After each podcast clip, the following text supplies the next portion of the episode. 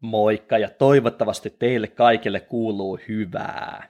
Tämän päivän aihe kuuluu näin. Varo vastakkainasettelua korostavaa maailmankuvaa. Mihin tämä liittyy? No tämä liittyy siihen, että varsinkin nykypäivänä monet ihmiset päätyy omassa ajattelussaan ja maailmankuvassaan semmoiseen tilanteeseen, joka korostaa sitä, että jotkut ihmiset tai ihmisryhmät ovat meidän vastustajia tai meidän vihollisia. Eli käytännön esimerkkejä vaikkapa omasta tuttavapiiristä voivat olla vaikkapa seuraavat. Mulla on tuttuja, jotka ovat tämmöisiä feministiaktivisteja ja he taistelevat patriarkaattia vastaan. Patriarkaatti ja jotkut miehet ovat heidän vastustajia tai vihollisia. Tai toinen esimerkki. Mulla on monia tämmöisiä vasemmistohenkisiä hippikavereita, ja he rakastavat puhua siitä, kuinka kamala asia kapitalismi on, ja kuinka kaikki tämmöiset bisnestä tekevät ihmiset ovat verenimijöitä, jotka yrittävät vain hyötyä muiden ihmisten kärsimyksestä. Tai kolmas esimerkki. Mulla on muutamia tuttuja, jotka ovat omalla urallaan aika menestyneitä, ja he puhuvat paljon siitä, että pitää pärjätä työelämässä. Ja jostain syystä heitä vaivaavat ihmiset, jotka ovat työttöminä. He puhuvat toistuvasti paskaa työttömistä, kuinka työttömien takia Suomen talous ei kasva ja kuinka me kaikki ollaan kohta ongelmissa sen takia, että jotkut ihmiset vain laiskottelevat, eivätkä kanna osaansa yhteiseen pottiin. Ja näitä kaikkia ryhmiä kuunnellessa mä huomaan usein ihmetteleväni, että mikä tässä vastakkainasettelussa oikein viehättää? Minkä takia me halutaan nähdä jotkut ihmisryhmät jotenkin meidän vastustajina tai vihollisina? Minkä takia me nautitaan tämmöisestä konfliktista ja taistelusta? Ja nämä on toki lähinnä retorisia kysymyksiä, koska syitä tämmöiseen vastakkainasettelun suosimiseen on totta kai monia. Voi olla, että ihminen löytää itselleen jotakin tämmöistä tarkoituksellisuuden tunnetta omaan elämäänsä, kun hän ajaa oman ihmisen ryhmänsä asioita ja vastaavasti pyrkii taistelemaan niitä vastaan, jotka näkee omina vastustajinaan. Semmoinen antaa sisältöä elämään.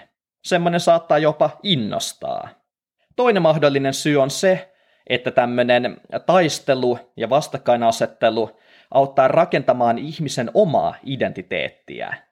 Eli vaikkapa tämmöinen vasemmisto-hippi-henkinen ihminen saattaa kokea olevansa hyvä tyyppi ja hyvällä asialla, kun hän taistelee alistavaa kapitalistista järjestelmää vastaan.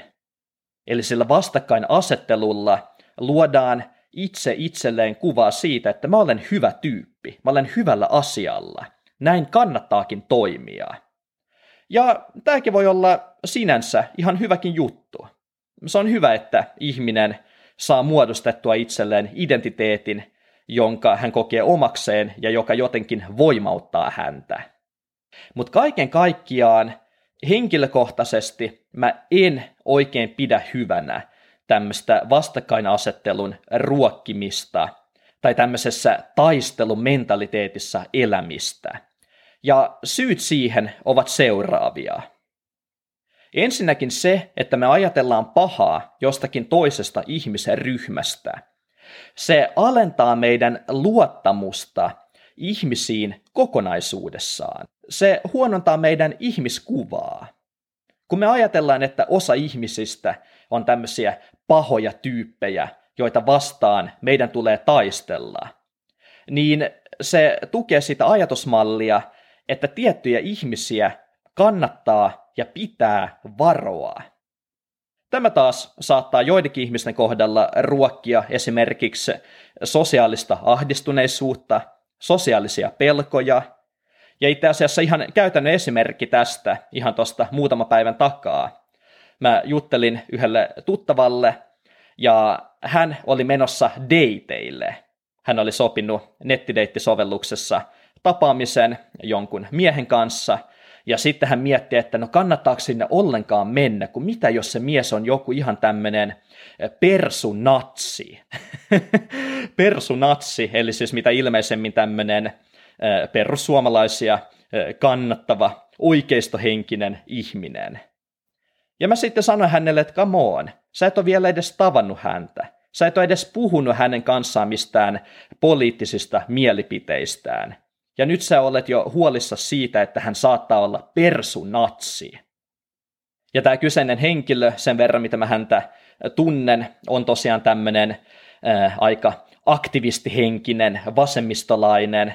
Ja ilmeisesti tämä hänen maailmankuvansa altistaa häntä sille, että hän jo ennen uuden ihmisen tapaamista on huolissaan siitä, että tämä uusi ihminen on tällainen persunatsi.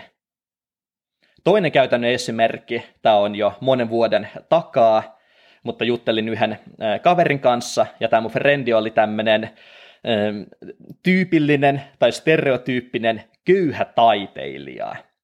Mutta hän oli päässyt kauppikseen.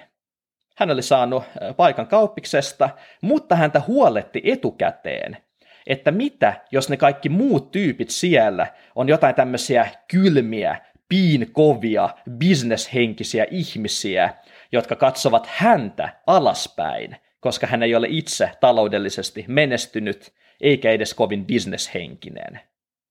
Eli hänellä oli jo etukäteen tämmöinen varautunut asenne sinne kouluun menemiseen, koska hän ajatteli, että ne muut ihmiset ovat jotenkin ikäviä. Ja tämä on mun mielestä tosi harmillista, koska henkilökohtaisesti mä uskon tosi vahvasti siihen, että ylivoimaisesti useimmat ihmiset ovat aika hyviä tyyppejä.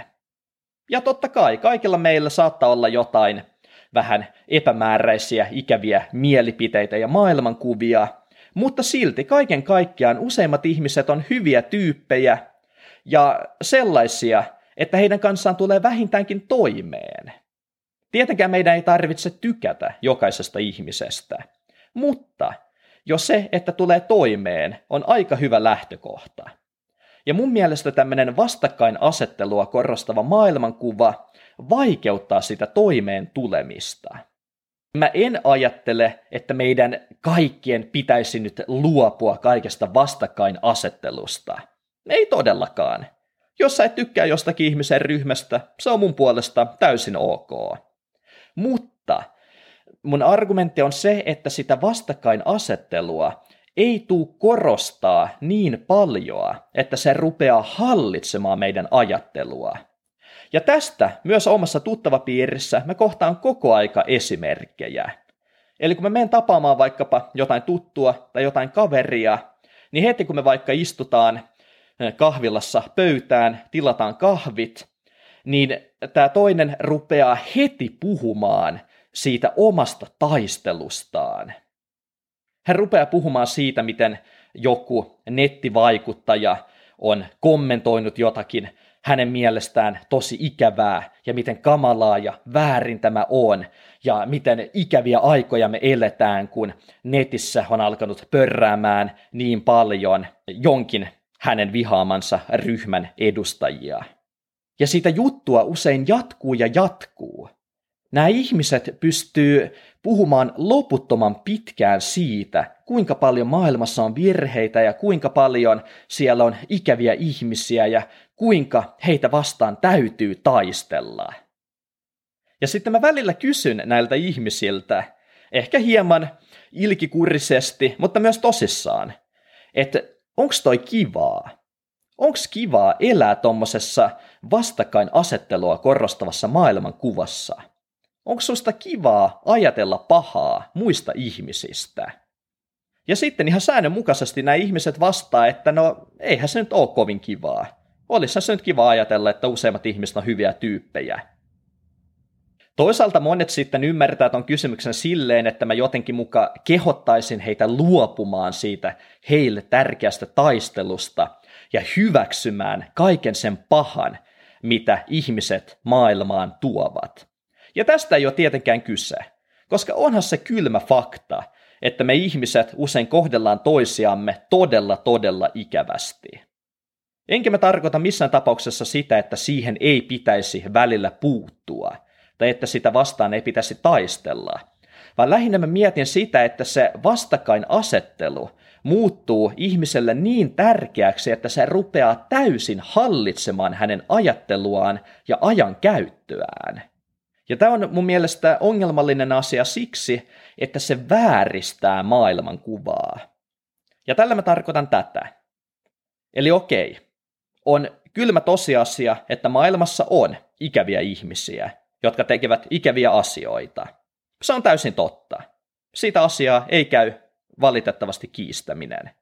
Mutta tällaisia ikäviä ihmisiä on lopulta suhteellisessa määrin todella vähän. Useimmat ihmiset on tosi hyviä tyyppejä. Ja vielä useimmat ihmiset ovat ihan ok-tyyppejä. Ja lopulta hyvin harvat ovat tosi ikäviä tyyppejä. Mutta tuntuu, että näiden vastakkainasettelua ajattelussaan korostavien ihmisten mielessä se ikävien ihmisten määrä on kasvanut jotenkin ihan suhteettoman isoksi. He tuntuvat ajattelevan, että niitä ikäviä ihmisiä on kaikki paikat täynnä. Minne ikinä menetkin, niin siellä saattaa tulla vastaan persunatsi. Tai jotakin vastaavaa. Tuntuu, että heillä on monesti semmoinen jatkuva huoli tämmöiseen ikävään tyyppiin törmäämisestä. Ja toki jossain määrin se on ihan ymmärrettävää, koska onhan se usein tosi ikävä kokemus, kun me törmätään johonkin ikävään tyyppiin. Mutta kuinka usein sitä käytännössä tapahtuu? Useimmille ei kovinkaan usein. Pikemminkin sitä tapahtuu todella harvoin. Ja totta kai poikkeuksia on.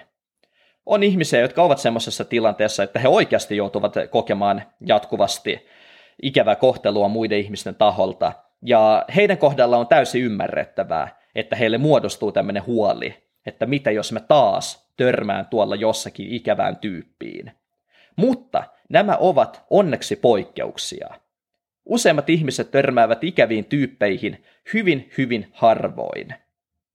Ja tämä on mun mielestä tosi tärkeää muistaa. Pääasiassa me voidaan elää ilman, että pitää olla ainakaan kovin suurta huolta siitä, että nurkan takaa tulee taas joku ikävä tyyppi, koska todennäköisesti ei tule. Todennäköisesti se nurkan takaa tuleva tyyppi on ihan hyvä ihminen. Ja henkilökohtaisesti mä koen, että tämmöisellä ajatusmallilla on rauhoittava vaikutus. Kun mä tosissani uskon siihen, että useimmat ihmiset on hyviä tyyppejä, niin mun ei tarvi olla huolissani muista ihmisistä. Mun ei tarvitse jatkuvasti pelätä sitä, että mä kohtaan jonkun ikävän henkilön. Mä voin elää rauhassa ja nauttia omasta elämästäni. Mun ei tarvitse olla jatkuvasti varautunut jonkinlaiseen taisteluun. Ja mun mielestä tää on mukavaa. Ja siksipä halusin tänään jakaa tällaisen ajatuksen myös teidän kanssanne. Kiitos tosi paljon, että kuuntelit. Mä toivotan sulle todella paljon tsemppiä. Muista, että sä olet myöskin loistava tyyppi. Sulla on paljon annettavaa tälle maailmalle. Ja me tavataan taas seuraavassa lähetyksessä. Se on moi moi!